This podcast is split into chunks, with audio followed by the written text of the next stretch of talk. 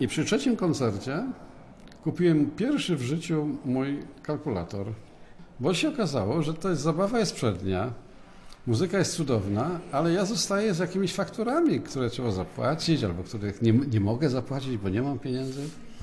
Zamieniam się w słuch. Rozmowa Martyny Niecińskiej.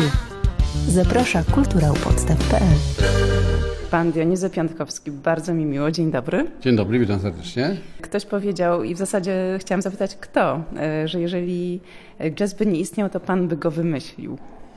Ja nie wiem, kto to powiedział, ale to jest takie skojarzenie, które chyba najbliższe jest e, Tomaszowi Stańce, dlatego że któregoś razu ja byłem przy którymś z wydawnictw poproszony o krótką laurkę o sobie. I trudno to samemu napisać, trudno to zlecić wrogom. I, I, pamiętam, że, że spotkałem jakoś wieczorem Tomka Stańkę, którego znałem no, od lat 70. I Tomasz mówi, wiesz co, ja nie mam głowy, żeby ci to napisać, ale poproszę moją córkę. I Ania Stańko napisała taką, taką laurkę właśnie, że jeżeli nie byłoby jazzu, to bym go wymyślił. A gdyby, a, a erę jazzu i encyklopedię wymyśliłem po to, żeby to usystematyzować. I tak, tak zostało. Myślę, że to jest, to jest sentencja Tomka Stańki. No bardzo piękne, zgrabne stwierdzenie, które pan wszędzie jakby kopiuje, powtarza i to się już tak utarło i przyjęło. Ja myślę, że to też pokazuje jakby mój dystans do, do, do, nie do jazzu, tylko do tego, co, co robię, bo po pierwsze Ktoś mi ostatnio powiedział, że, stary, że sprawiam wrażenie, że cały czas jest to moje hobby.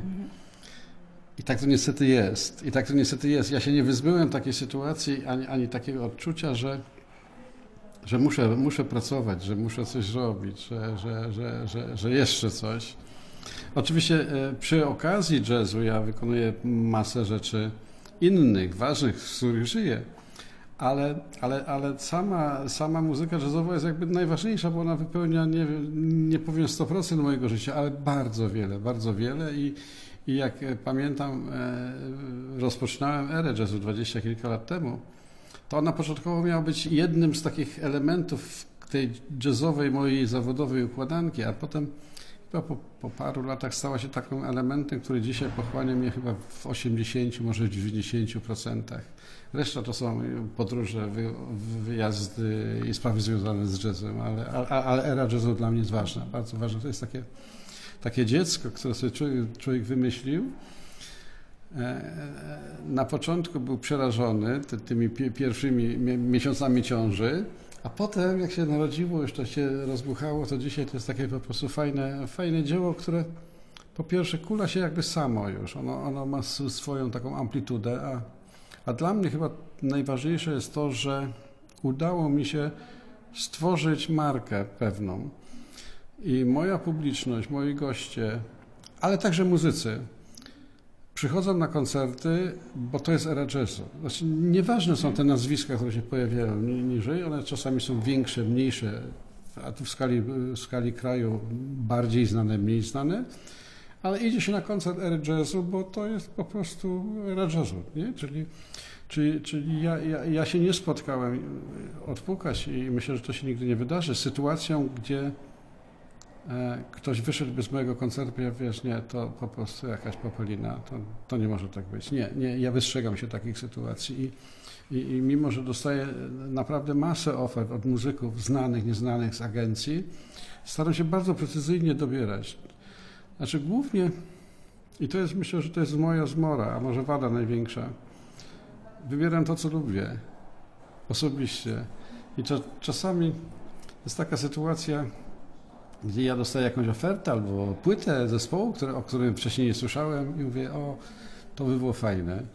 I zawsze jest taki hamulcowy w naszym zakładzie pracy, E, czyli moja żona, którą mówi, wiesz, zastanów się, zobacz, to znaczy, że na sali będzie parę osób, ty, ty, ty i jeszcze może ktoś przez przypadek.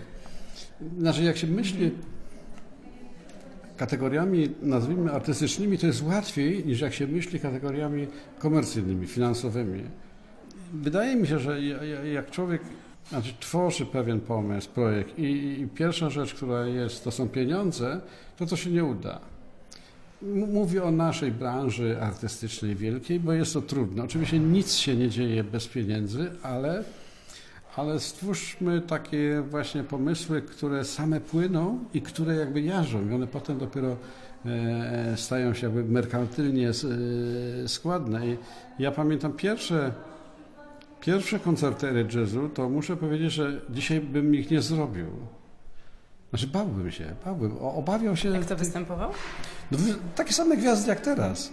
Ja pamiętam pierwszy koncert w 1998 roku w klubie Blue Note. Wystąpił Paul Motion, Steve Swallow, John Scofield, w ogóle wielkie jazzowe nazwiska. To zostało stworzone w sytuacji takiej, której dzisiaj już bym nie zrobił.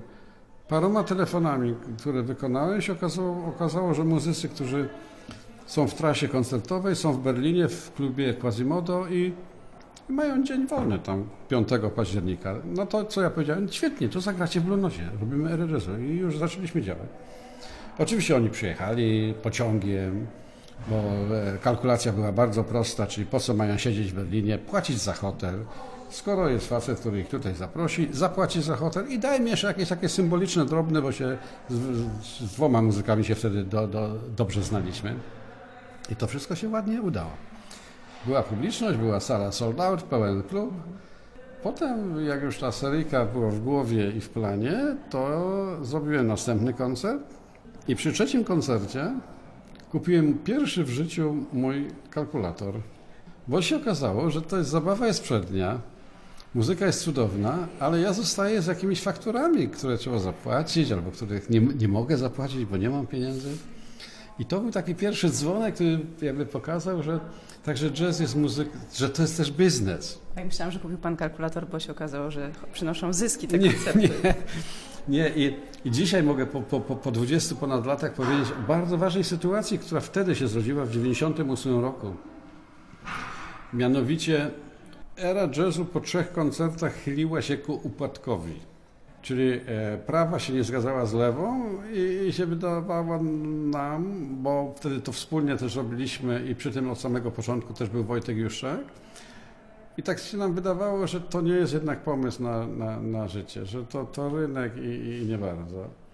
I ja miałem taką rzecz, mówię, Wojtek, jak, jak toniemy, to, to trzeba fajno utonąć.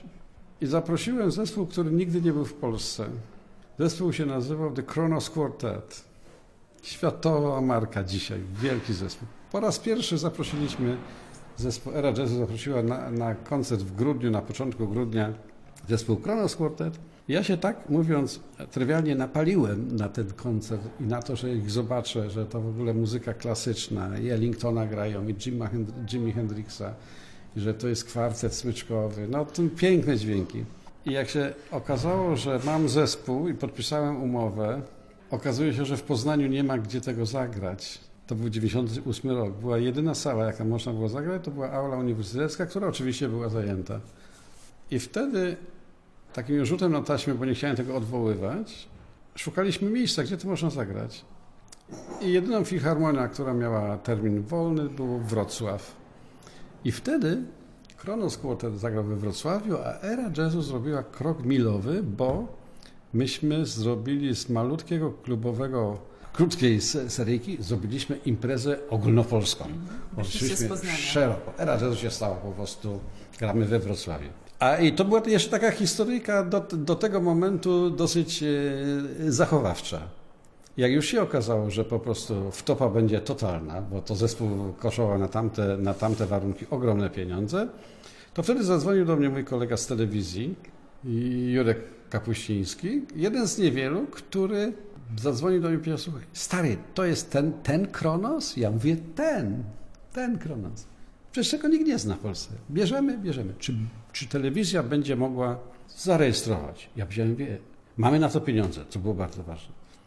Jak Kapuściński powiedział, że mamy na to pieniądze, to ja zadzwoniłem do Stanów i ustaliłem, że mo, czy może być transmisja. Wtedy muzyką nie zależało, bo to nie było takiego obiegu publicznego, cyfrowego, satelitarnego. No, gdzieś tam w Polsce, we Wrocławiu. Skamerujcie to. No i telewizja nagrała koncert Ery Jazzu The Kronos Quartet, zapłaciła nam pieniądze i się okazało, że przed świętami Bożego Narodzenia w 1998 roku Era Jazzu była na zero. I to był taki moment, pamiętam, że z Wojtkiem siedzieliśmy u mnie w Mosinie I, i, I tak myślę, wiesz, chyba będziemy robić, może nie za często, uważniej trochę. Porozmawiajmy o tej króciutko, o tej najnowszej edycji, Właśnie. Wiesz, ja jestem 12-14 kwietnia. Mhm. E, W takim razie kolejna próbka tego, czego Pan teraz słucha i co się Panu podoba, a więc kto wystąpi? E, Zrobiłem taki kolorowy świat jazzu, znowu kolorowy, czyli bardzo po, połączona muzyka i na, najróżniejsza, ale taki jest dzisiejszy jazz. Po pierwsze, funkowy jazz amerykański połączony z rytmami afrykańskimi. Afroistic Trio, specjalny projekt stworzony na erę jazzu. Reggie Washington, Amerykanin, Herb Sam, Senegalczyk, który po prostu pięknie gra i śpiewa na gitarze. E, I wiesz co, to jest też muzyka klubowa, bo ja chcę, żeby ona była klubowa, żeby się dobrze, żeby pić piwo i oglądać muzykę i się bawić. Z drugiej strony na w koncercie galowym wystąpi Rebecca Pagan, wybitna wokalistka, ale to też jest jakby dowód na to, jaki jest dzisiejszy jazz wokalny. Że panie śpiewają dzisiaj nie tak jak Ella Fitzgerald, czy Sarah Vaughan, czy nie wiem, Carmen McRae. Śpiewają po prostu folkowo, balladowo, melancholijnie, z elementami jazzu. Myślę, że taka muzyka jest e, kupowana i ona się dobrze sprzedaje i się dobrze słucha. My mieliśmy na erze jazzu, nie wiem, Sarah McKenzie, Stacey Kent, teraz jest Rebecca Bacon w Auli, wielkie święto jazzu, ale dla mnie najważniejszy jest projekt ten piątkowy, który tutaj realizujemy wspólnie, mianowicie Czas Komedy. Pokazujemy po prostu, że muzyka komedy jest piękna, wieczna i wspaniała i namówiłem zespół Radio String Quartet, który do swojego repertuaru włączy także kompozycję komedy. I to jest ewenement na skalę, myślę, nie światową, może nie, a może światową, że wielki, popularny i zacny zespół zagra, zagra komedę.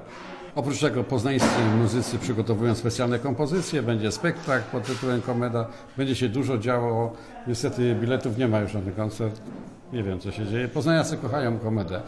I, a dla mnie też jest ważne, że czas komedii jako, jako taki symbol i to, o czym mówiliśmy wcześniej, że to też jest traktowane nie jako taki pomysł, żeby zagrać i, i, i- zniknąć, tylko że to jest projekt, który będziemy przez wiele lat pokazywali w najróżniejszych osłonach. Dzisiaj dostałem już bardzo ciekawą ofertę, o której powiem w przyszłym roku, bo myślę, że w tym kierunku pójdziemy, także bardzo mocno umocowany komedowsko i, nikt tego poza erą jazzu im nam nie zrobi. No to zapraszamy. 12-14 kwietnia Poznań, Era Jazzu, Dionizy Piątkowski. Bardzo dziękuję za Ja rozmowę. bardzo dziękuję, zapraszam. Zamieniam się w słuch. Rozmowy Martyny Niecińskiej. Dostępne na kulturaupodstaw.pl